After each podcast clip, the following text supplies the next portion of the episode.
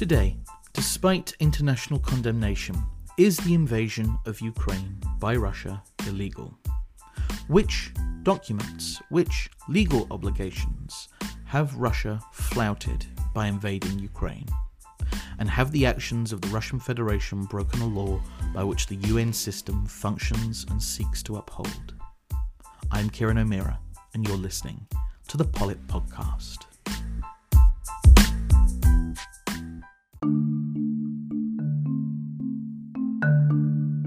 It's too late, my dear colleagues, to speak about de-escalation. Too late. The Russian president declared the war on the record. Should I play the video of your president? Ambassador, shall I do that right now? Or you can confirm it. Do not interrupt me, please. Thank you. Then don't ask me questions when you are speaking. Proceed with your statement. Anyway, you declared the war. It is the responsibility of this body to stop the war. So I call on every one of you to do everything possible to stop the war. This isn't called a war, this is called a special military operation in the Donbass.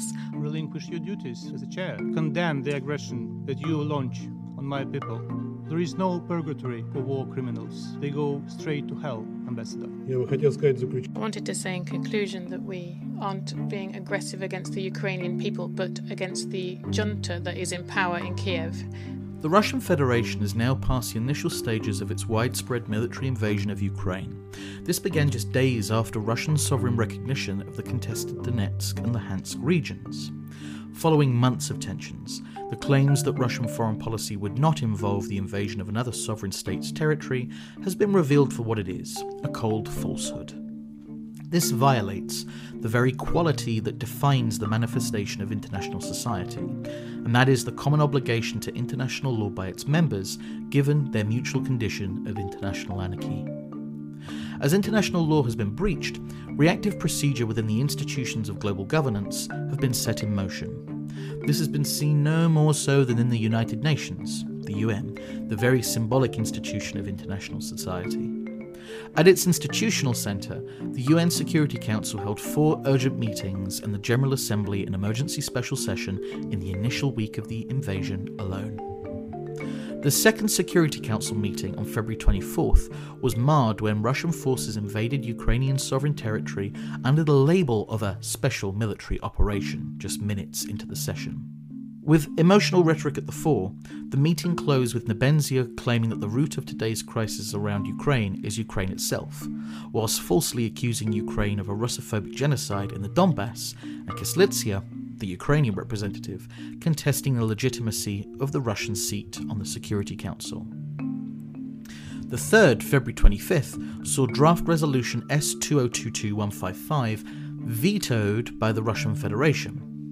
11 votes were cast in favour of the resolution, and 3 members abstained: China, India and the UAE. Only Russia voted against the proposal, thus vetoing the draft resolution, which is a privilege that it holds as a permanent member of the Security Council. On February the 27th, the Security Council voted to request an emergency special session of the General Assembly to consider the draft resolution, following a written request from the Ukrainian delegation. This is provided for under the first section of the General Assembly Resolution 3775, Uniting for Peace, in which the General Assembly can decide whether or not to overturn a veto in the Security Council and subsequently implement the previously undermined resolution as one of its own in the name of peace. With the emergency special session having come to a head on March 2nd, the draft resolution condemning Russian aggression against Ukraine passed with 141 affirmative votes to 5, with 35 abstentions, cementing international solidarity and condemnation for the invasion.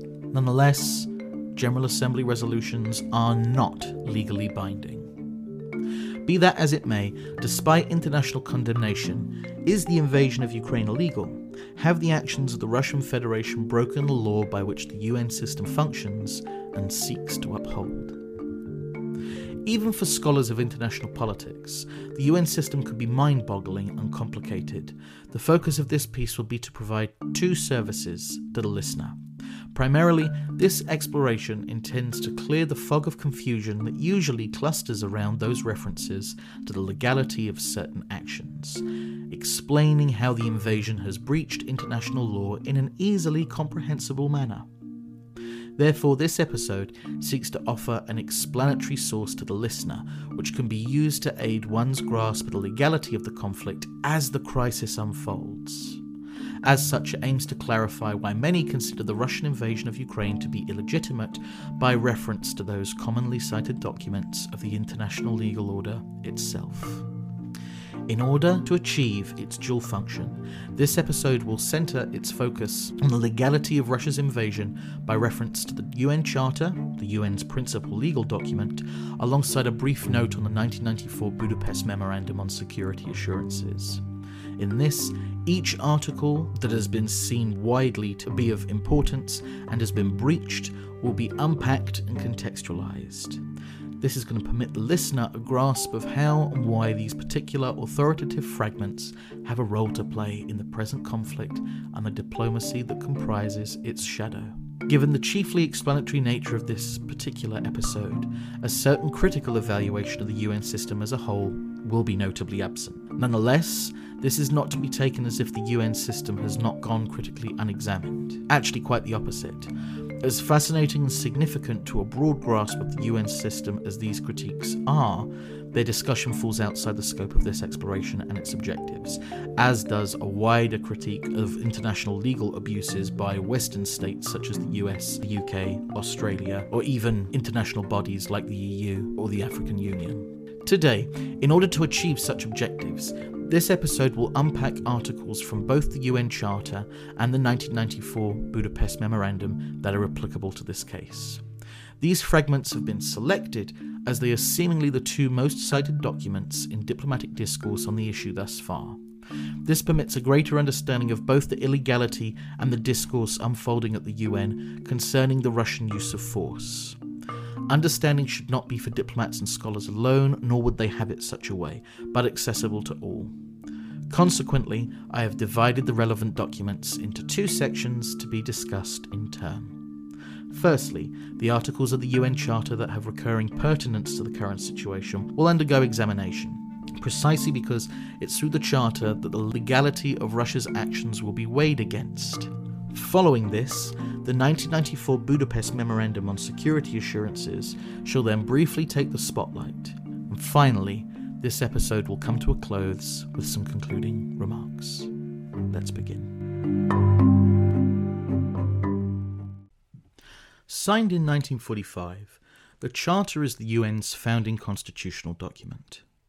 As in the case of any constitutional document, its function is to lay out the most fundamental principles of the organisation, its institutional organs, bureaucratic and amendment processes, procedures, alongside those obligations of signatory member states, who by virtue of becoming members, approve of and seek to uphold its contents. Not only is the Charter the founding document of the UN, but it reinforces and seeks to legitimate the self-determining sovereignty that all states are to hold equally. Such equality truly makes it the normative, symbolic and textual crystallisation of international society and the contemporary rules-based international order. In the words of scholar Ramesh Thakur, the Charter sets out the principles that the UN must defend and the values it must uphold. Consequently, with this as the common interpretation, it's primarily against the Charter that actions of belligerent states are evaluated. The articles of the UN Charter that we're going to discuss here are those that are relevant to the current Ukrainian crisis in their citation by diplomats and scholarly commentators alike. The hope is that by examining these articles, this episode may be able to explain why Russia's action constitutes a violation of their obligations that are entailed in the contents of the articles. The Charter is comprised of 111 articles. We're not going to do all of them. Of these, only 13 will be examined, the 13 that have been continually cited in the diplomatic dialogue surrounding the events of the invasion. In each case, what we're going to do is present an article. I'm going to recite its applicable clauses, not all of them, just the applicable ones, and then discuss the relevance to the Russian invasion of Ukraine. Ensuing this, a secondary discussion of the Budapest Memorandum on Security Assurances is then going to be engaged with, so we can comprehend the wider diplomatic discourse to a greater extent. Okay, Article 1. The first article of the Charter sets out the purposes of the UN. No single article nor clause uniquely summarises the function of the UN as a supranational organisation more so than Article 1, Paragraph 1. Here the raison d'etre of the organisation is clearly disclosed, and that is to maintain international peace and security, and to that end take effective collective measures for the prevention and removal of threats to the peace. In reference to the clauses that have been broken in Article 1, Russia stands accused by much of the family of nations as having undermined all of them. In the first instance, its invasion of Ukraine constitutes an act of aggression that the Russian Federation then clearly sought to hamper the role of the UN in addressing. Such a hampering took place through the mechanism of its veto in the Security Council, effectively blocking the UN from attending to the conflict and reaffirming the Ukrainian right to sovereign self-determination. In doing so, the claim has been made that Russia has facilitated the functional paralysis of the organisation from achieving its aim of collective peace and security. This inadvertently implies that the aspiration to conscious coordination that allows for the society of states to be a self-governing political entity is thrown into disarray. In other words, the harmonisation of action to common ends is foreclosed, and the most fundamental principles of the UN system and global governance, let alone international law, have been violated. Article 2, Guiding Principles for UN Members. I'd just like to read out a couple of bits of Article 2 verbatim. The organisation and its members in pursuit of the purposes stated in Article 1 shall act in accordance with the following principles. 1. The organisation is based on the principle of the sovereign equality of all its members. 2. All members, in order to ensure all of them the right and benefits resulting from membership, shall fulfil in good faith the obligations assumed by them in accordance with the present Charter. 3. All members shall settle their international disputes by peaceful means, in such a manner that international peace and security and justice are not endangered. 4. And this is the most significant. All members shall refrain in their international relations from the threat or use of force against the territorial integrity or political independence of any state or in any other manner inconsistent with the purposes of the United Nations. And 5. All members shall give the United Nations every assistance in any action it takes in accordance with the present Charter, and refrain from giving assistance to any state against which the UN is taking preventative or enforcement action. Okay, if Article 1 of the Charter lays out the functions of the UN, Article 2 describes its foundational norms and principles that member states have the legal responsibility to uphold. The most salient of these is Clause 4, by which the aggressive threat or use of force is outlawed and a principle of non-intervention reinforced. By invading Ukraine, the Russian Federation has flouted 4 of the 5 clauses I've just read out. Primarily, Russia has neglected its obligation to recognise the sovereign equality of its fellow member state Ukraine, and that snubs clauses 1 and 2. Alongside this, the Russian regime has chosen to wage an aggressive war through the use of force against Ukrainian territorial integrity and political independence, endangering international peace and security, and that slights both paragraphs 3 and 4. Equally, it can also be added that should action by the UN be taken against Russia, Belarus will then have undermined its obligations as laid out in Clause 5, given its current status as an active bellicose ally of Russia.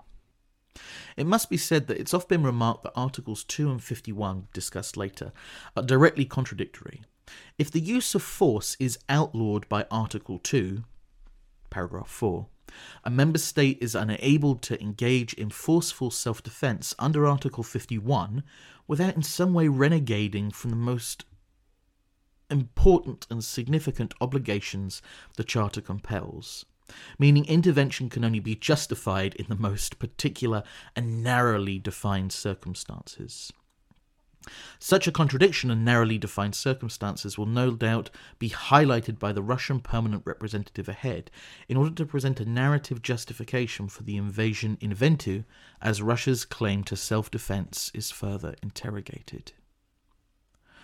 Article 4. Admission to membership. During the emergency sessions, Representative Kislytsia of Ukraine raised the question of the Russian Federation's membership to the supranational organization as a whole. With the passing of the Union of the Soviet Socialist Republics, USSR, in 1991, the Russian Federation became the inheriting state of the USSR's membership to the UN, including its permanent seat on the Security Council and all other organs of the UN system.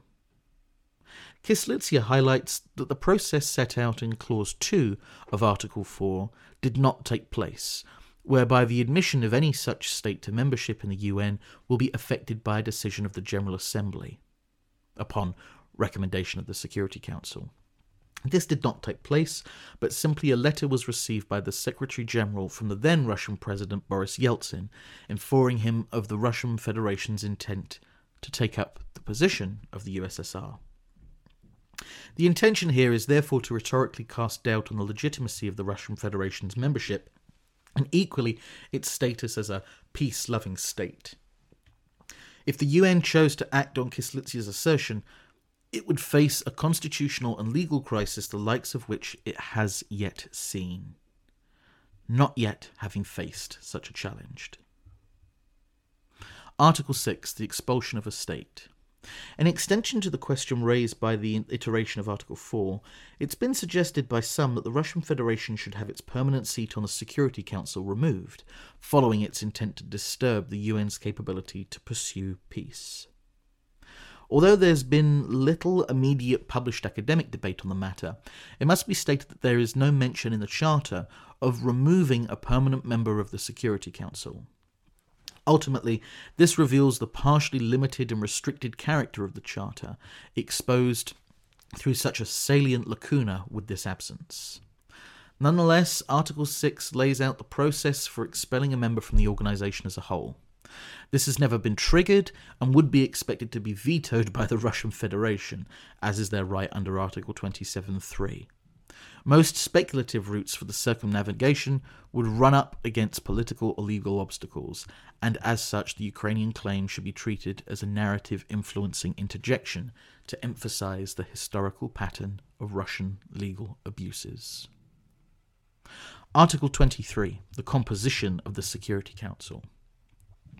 Much as in the discussion of Articles 4 and 6 above, Article 23 has been rhetorically appealed to by Ambassador Kislytsia on a number of occasions during the emergency sessions. The purpose of this exercise has simply been to raise uncertainty over the Russian Federation's position as a permanent member of the Security Council, given that it's not the USSR and that the process entailed in Article 4 for the Russian Federation's membership is yet to be undertaken. Just how much credence one wishes to lend to such an argument varies, but the rhetorical and normative capacity of Kislytsia's claim can't be denied to have had some impact on the international discourse to some extent. Effectively, because permanent membership was afforded in the Charter to the USSR, and as the Russian Federation is not the USSR and did not go through the proper channel to join the United Nations, according to Article 4 and Article 6, we can cast doubt on their right to a permanent seat in the Security Council, at least rhetorically. Article 25, the binding nature of Security Council resolutions. The members of the United Nations agree to accept and carry out decisions of the Security Council in accordance with the present Charter. As the primary responsibility of the Security Council is to ensure and maintain international peace and security, the Charter makes it necessitous for member states to adhere to Security Council resolutions. Consequently, Article 25 is commonly interpreted as certifying the legal and binding nature of such resolutions. In this regard, the Russian invasion of Ukraine breaks international law by violating Resolution 2202 and therefore Article 25. Let's talk about 2202. Resolution 2202 was unanimously adopted in 2015, with all 50 members of the Council voting in favour of its implementation. This resolution holds broad significance, concerning itself only with the Ukrainian crisis that came as a result of the 2014 Revolution of Dignity and the annexation of Crimea. In its responsibilities to uphold both Article 25 of the Charter and the wider convention that agreements one makes must be kept, Pacta Sunt Servanda, the Russian Federation is breaching its legal obligations in a threefold manner with regards to Security Council Resolution 2202. Firstly, the resolution reiterated that all signatories reaffirm full respect for the sovereignty, independence and territorial integrity of Ukraine. Secondly, although Russian diplomats now claim to have not been participating as a signatory with the 2015 Minsk agreements, the Russian Federation has very clearly signed an obligation to withdraw all armed formations, military equipment, as well as mercenaries from the territory of Ukraine under the annex of this legally binding agreement. And lastly, as part of the resolution, Putin himself is listed alongside other world leaders as personally reiterating their full respect for the sovereignty and territorial integrity of Ukraine, by which, quote, they firmly believe that there is no alternative to an exclusively peaceful settlement. It subsequently appears that there has been a 5-pronged violation by Russia in this regard alone. By the use of such force against Ukraine, the Russian Federation has disregarded a legally binding resolution that it willingly agreed to uphold in the manner discussed just now. 1. In doing so, such action thus flouts Article 25 of the Charter, renegading on its legal obligations to a load-bearing pillar of international law. 2. And finally, in defying such responsibility and ignoring their own active commitments to Resolution 2202, the Russian Federation has diluted the very sanctity of the legal convention that states are obliged to uphold the agreements that they willingly have a hand in forging. 345. As such, Russia has chosen to overturn and disrupt the common norms and law of international society. Article 27. Voting procedure in the Security Council.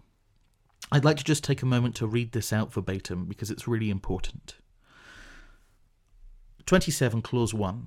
Each member state of the Security Council shall have one vote. Clause 2. Decisions of the Security Council on procedural matters shall be made by an affirmative vote of 9 members. There are 15 in total. Clause 3. Decisions of the Security Council on all other matters shall be made by an affirmative vote of 9 members, including the concurring votes of the permanent members, provided that in decisions under Chapter 6 and under Paragraph 3 of Article 52, a party to a dispute shall abstain from voting.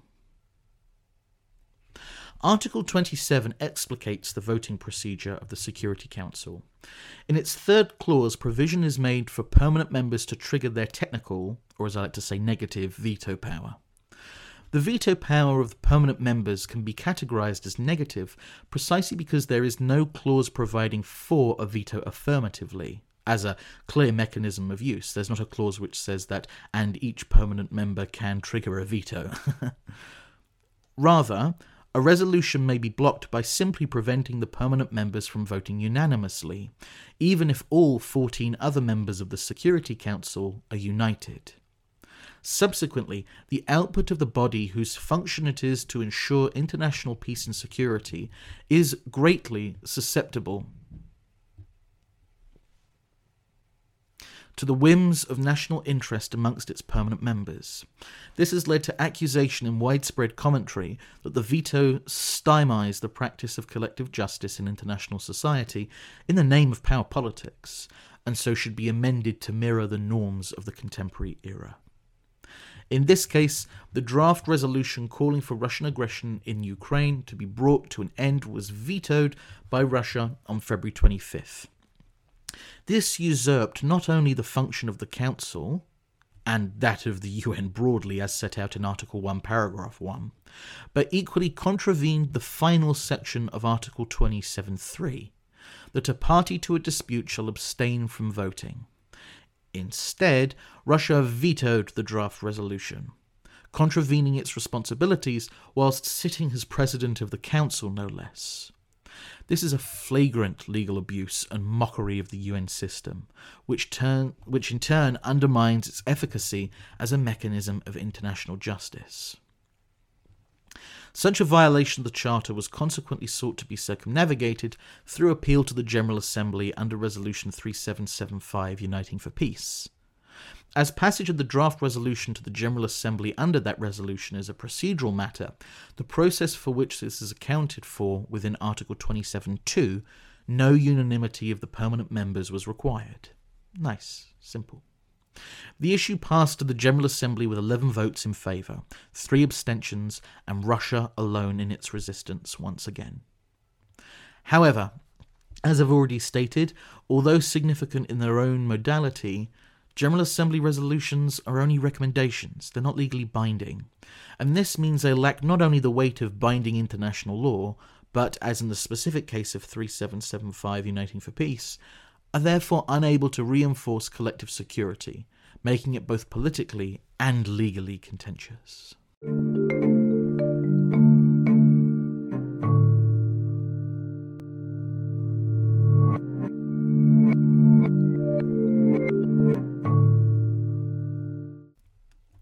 Article 33, the peaceful settlements of disputes. It's been claimed that both Russian aggression and its resultant action to block the draft resolution in the Security Council goes some way to undermine the attempt at achieving a peaceful outcome to the crisis.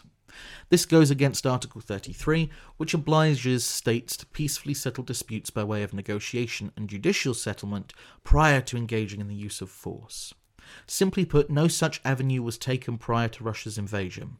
Ultimately, this will be the long-standing goal of the UN until any conclusion to the conflict arises, and that is to facilitate a peaceful settlement of dispute. And to those who argue that Putin in fact did try to get a peaceful settlement of dispute, simply laying out terms that cannot be taken by your interlocutor is not an illustration of this. Article 36, recommendations for adjustment by the Security Council. The veto draft resolution is significant precisely because of its relation to Article 36. The provisions of the draft resolution sought to recommend such methods of adjustment to the current conflict. The draft resolution S2022-155 explicitly states that the Russian Federation is to, quote, immediately cease its use of force against Ukraine, and immediately, completely, and unconditionally withdraw all of its military forces from the territory of Ukraine within its internationally recognised borders, end quote. And that would include the Donetsk and Luhansk regions. In doing so, it can't be claimed that the Security Council has neglected its responsibility to Articles 33 nor 36. Russia, however, through its use of the veto, can be said to have obstructed the Council from adhering to such responsibility, and as such the Security Council from performing its function under the Charter. Article 39. The Security Council may determine aggression.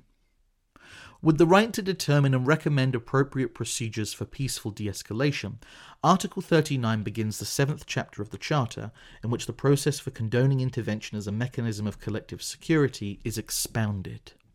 The vetoed draft resolution S2022-155 sets out clearly that with the right afforded to the Security Council through Article 39, the Russian Federation's actions against Ukraine can only be categorized as a threat to peace and consequently as an act of aggression that undermines its obligations to Article 2, Clause 4 of the Charter, effectively undermining its obligations to non-intervention.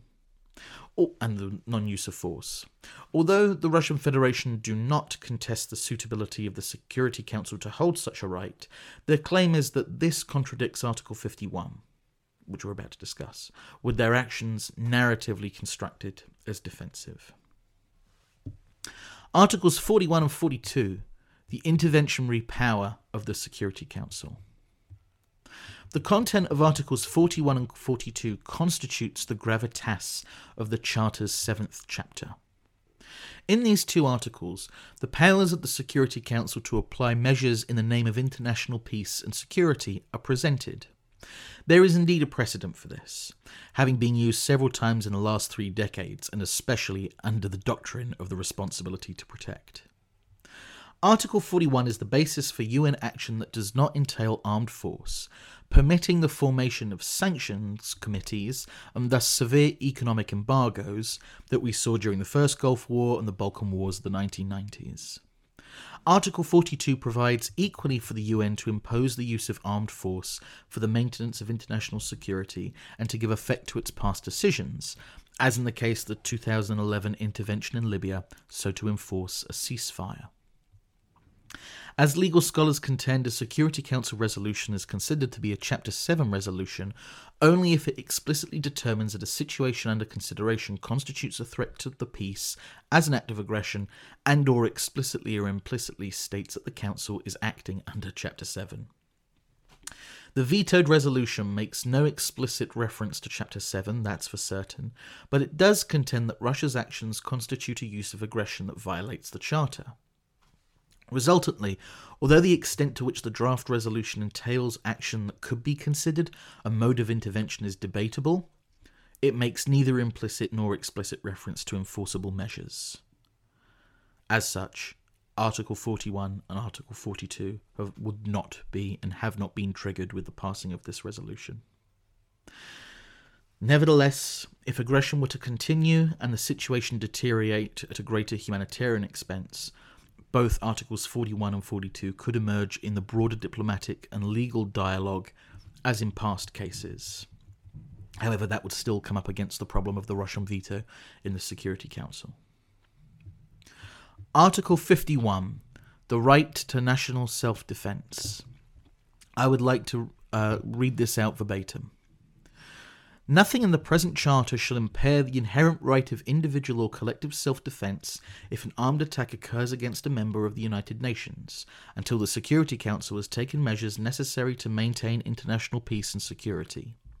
Measures taken by members in the exercise of this right of self-defence shall be immediately reported to the Security Council and shall not in any way affect the authority and responsibility of the Security Council under the present Charter to take at any time such action as it deems necessary in order to maintain or restore international peace and security.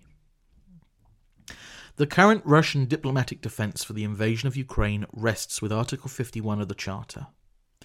Nebenzia, throughout several of the emergency sessions in the General Assembly and Security Council, has commented on the precedence of Article 51 to the Russian case, making it the prime legal defence of the Russian diplomatic corps. Article 51 entitles any member state to individual or collective self-defence until measures are taken for peace. This creates a central contradiction with the prohibition of the use of force and reinforcement of non-intervention issued out in Article 2.4. Russia is entitled to self-defense under the Charter. That is absolutely not up for debate. This being said, it's been acknowledged by a number of legal scholars that the crucial quality of Article 51 lies in the wording of the phrase armed attack. Following precedent, the imminence of an attack must be so overt that defensive action is required in the name of existential sovereign self-preservation. In turn, this delegitimates the use of force in regards to a perceived threat, lacking the factual clarity and evidence of a truly existential hazard. Therefore, in order to claim that a state is acting in step with Article 51, both support and imminent bellicosity is required to be active as opposed to passive. Otherwise, widening the scope of legitimate self-defense risks like a literal full and total erosion of the Charter's purpose and principles. And as a result, such a widening should accordingly be avoided for the sake of the international legal order itself and applicable to all. How does this relate to the current crisis in Ukraine? There have been no threats of force against Russia from Ukraine, nor from NATO member states, being a defensive alliance. In this case, there is a distinct lack of clarity, imminence, and active bellicosity towards Russia from Ukraine. Although some may claim that Article 51 entitles Donetsk and Luhansk to the legitimate self-defense, this is simply not so. Neither Donetsk and Luhansk are recognized sovereign states on any legal or widespread basis, not being UN member states and subsequently not provided for in international law. As such, to recognize either the Donetsk or Luhansk People's Republics is to infringe upon the sovereignty of Ukraine. And that undermines just about every article we've discussed so far. Consequently, Article 51 does not apply in this case, except to Ukraine in their self-defense against clear aggression from the Russian Federation that is an armed attack and commonly perceived as such. So the focus of this current episode will now shift its attention from the UN Charter to a very brief discussion of the 1994 Budapest Memorandum on Security Assurances, unpacking this commonly cited agreement in regards to the Russian invasion, so to provide a greater sense of clarity and understanding, following the objectives of this episode as a whole. Okay, so the Budapest Memorandum on Security Assurances, 1994. I would like to quote the memorandum. Ukraine, the Russian Federation, the United Kingdom of Great Britain and Northern Ireland, and the United States of America, taking into account the commitment of Ukraine to eliminate all nuclear weapons from its territory within a specified period of time, 1. Reaffirm their commitment to Ukraine to respect the independence and sovereignty and the existing borders of Ukraine. 2. Reaffirm their obligation to refrain from the threat or use of force against the territorial integrity or political independence of Ukraine, and that none of their weapons will ever be used against Ukraine except in self-defense or otherwise in accordance with the Charter of the United Nations. So signed at the December 1994 Organization for Security and Cooperation in Europe conference in Budapest, the Budapest Memorandum on Security Assurances details a milestone for Russia-Ukraine relations in the post-Cold War era. In return for surrendering their stockpile of nuclear weapons to the Russian Federation, and thereby engaging with the international program of nuclear non-proliferation, Ukraine was to receive recognition of sovereignty over existing borders and an obligation to refrain from the use of force, except such right ensured by Article 51 of the Charter. The first clause of the memorandum was breached in 2014 with the February Revolution of Dignity and the annexation of the Crimean Peninsula, whereby the limitations of the memorandum were revealed to be unable to account for the problem and status of Russian military forces in a Ukrainian region that had been annexed with a referendum. Hence, in regards to the conflict in 2022, the memorandum can be very clearly to have been wholly undermined with the recognition of Ukrainian sovereignty renegaded on and the aggressive use of force employed. Although the assertion that Russian aggression has breached the Budapest Memorandum is salient, it really must be declared that the Budapest Memorandum is not legally binding. Despite the claims of a number of commentators, the purpose of the memorandum was to provide a reaffirmation of commitment to certain security assurances. Even though the document cites the UN Charter at a number of points as part of such a reaffirmation, this does not make it an international legal treaty. In such a regard, Moscow's transgression of the memorandum may not be a strict legal infringement, but it does represent a landmark in the breakdown of international order and the very worth of security assurances broadly. Subsequently, the Budapest Memorandum as a phenomenon in itself has frequently been mentioned at the emergency sessions of the UN. Nevertheless, for the sake of understanding and clarity, it should absolutely not be forgotten that breaking the Budapest Memorandum is not a violation of international law and should only contribute to evidencing the breakdown in the norms underpinning international order. The breach of the Budapest Memorandum is an erosion of a propensity towards the cordial and trusted relations between states, as opposed to a contravention of a binding legal code. As such, breaking the Budapest Memorandum is not a significant enough source to single-handedly claim the Russian invasion of Ukraine is illegal. To do so would be to misunderstand the distinction between laws and assurances. Some final thoughts. In the first week of the conflict, the UN High Commissioner for Refugees have published that 1 million refugees fled Ukraine, the most rapid exodus of the contemporary era that seems to be expanding in magnitude with every passing moment. Usually, such a claim involving the phrase "with every passing moment" is made as a rhetorical device. This is not the case. Some 5 days later, just 12 days into the invasion as a whole, this already vast figure doubled to over 2 million. Such a humanitarian crisis has been the subject of several Security Council sessions since the GA voted to denounce the Russian invasion. In these sessions, Kislytsia and Nebenzia have continued to fiercely debate the legality of the Russian invasion of Ukraine, using the language of and references to the documents that we've discussed in this episode, and reiterating their arguments. The purpose of this episode was to elucidate and explain the chief pair of documents that have been raised in the wider diplomatic discourse concerning the legality of the Russian invasion.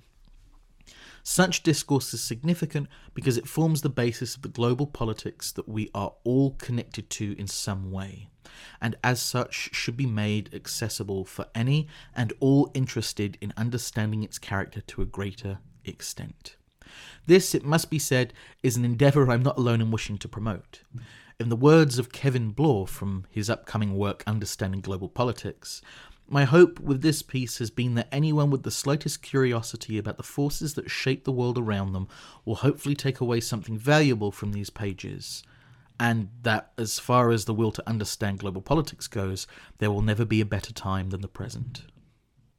In the examination of the UN Charter and the 1994 Budapest Memorandum on security assurances, it can clearly be stated that the Russian Federation and its Belarusian stalwart have committed a twofold assault on the rules-based international order. In the first sense, it's nothing but abundantly clear that Russia's invasion of Ukraine is illegal. As this episode has shown, Russia's actions contravene a plethora of both legally binding resolutions and articles within the UN Charter, and that is a linchpin of obligatory international law, that it has a very clear and concrete lawful duty to uphold. Although Russia has both undermined and breached the Budapest Memorandum on security assurances also, it's been emphasised that this was never a legally binding treaty and so does not testify in isolation to the legal illegitimacy of Russia's aggression. It does, however, demonstrate the breakdown in normative reciprocity within international society. In discussing the collapse of the norms that underpin international society, this brings us to the secondary manner in which we can conclude that Russia's use of force has assaulted the rules-based international order. The Russian Federation sought only to hamper the ability of the UN system to achieve its chief function of maintaining international peace and security. Consequently, not only has the Russian Federation very clearly violated binding international law with their invasion, but have added insult to injury by abusing the legal word of the Charter in bad faith, such as in the case of Articles 51 or 27.3, seeking to undermine the very principles upon which the Charter and the UN were forged to maintain. This isn't to suggest that other states haven't done the same thing. That is certainly not the case. The United States of America, United Kingdom, Australia, Western states generally, even the African Union, have had a tendency to intervene and to undermine the rules-based international order for their own interest. The purpose of this piece was to explain how that has been done by Russia in this scenario. Frankly, following the thought of the former UN peacekeeper and academic Martin Duffy, quote, the UN has a perfect right to expect the highest level of integrity from all its members, and especially from the P5.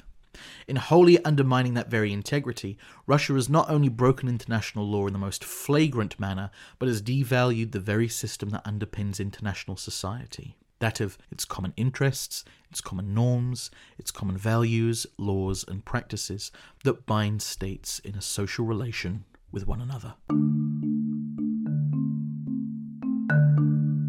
So you've been listening to me, Kieran O'Meara, on the illegality of Russia's invasion of Ukraine and how to understand it. Please like, share, subscribe and follow. Just click on that little subscribe or follow button. Please. It would mean the absolute world to me. And please go and find us on social media as well. You're able to find us on TikTok, on Twitter, on Facebook, on Instagram, and YouTube as well. And if you haven't already done so, please go check out the website. This particular episode was taken from an article that I wrote for E-International Relations called Understanding the Illegality of Russia's Invasion of Ukraine. There will be a link in the description box, and also you'll be able to find a first draft of that on the poLit website, where everything has citations and everything is referenced alongside parts that didn't become elements of the episode. So please go check that out. And remember, when you're in the mood for a think poLit at www.thinkpolit.com. Thank you. See you next week.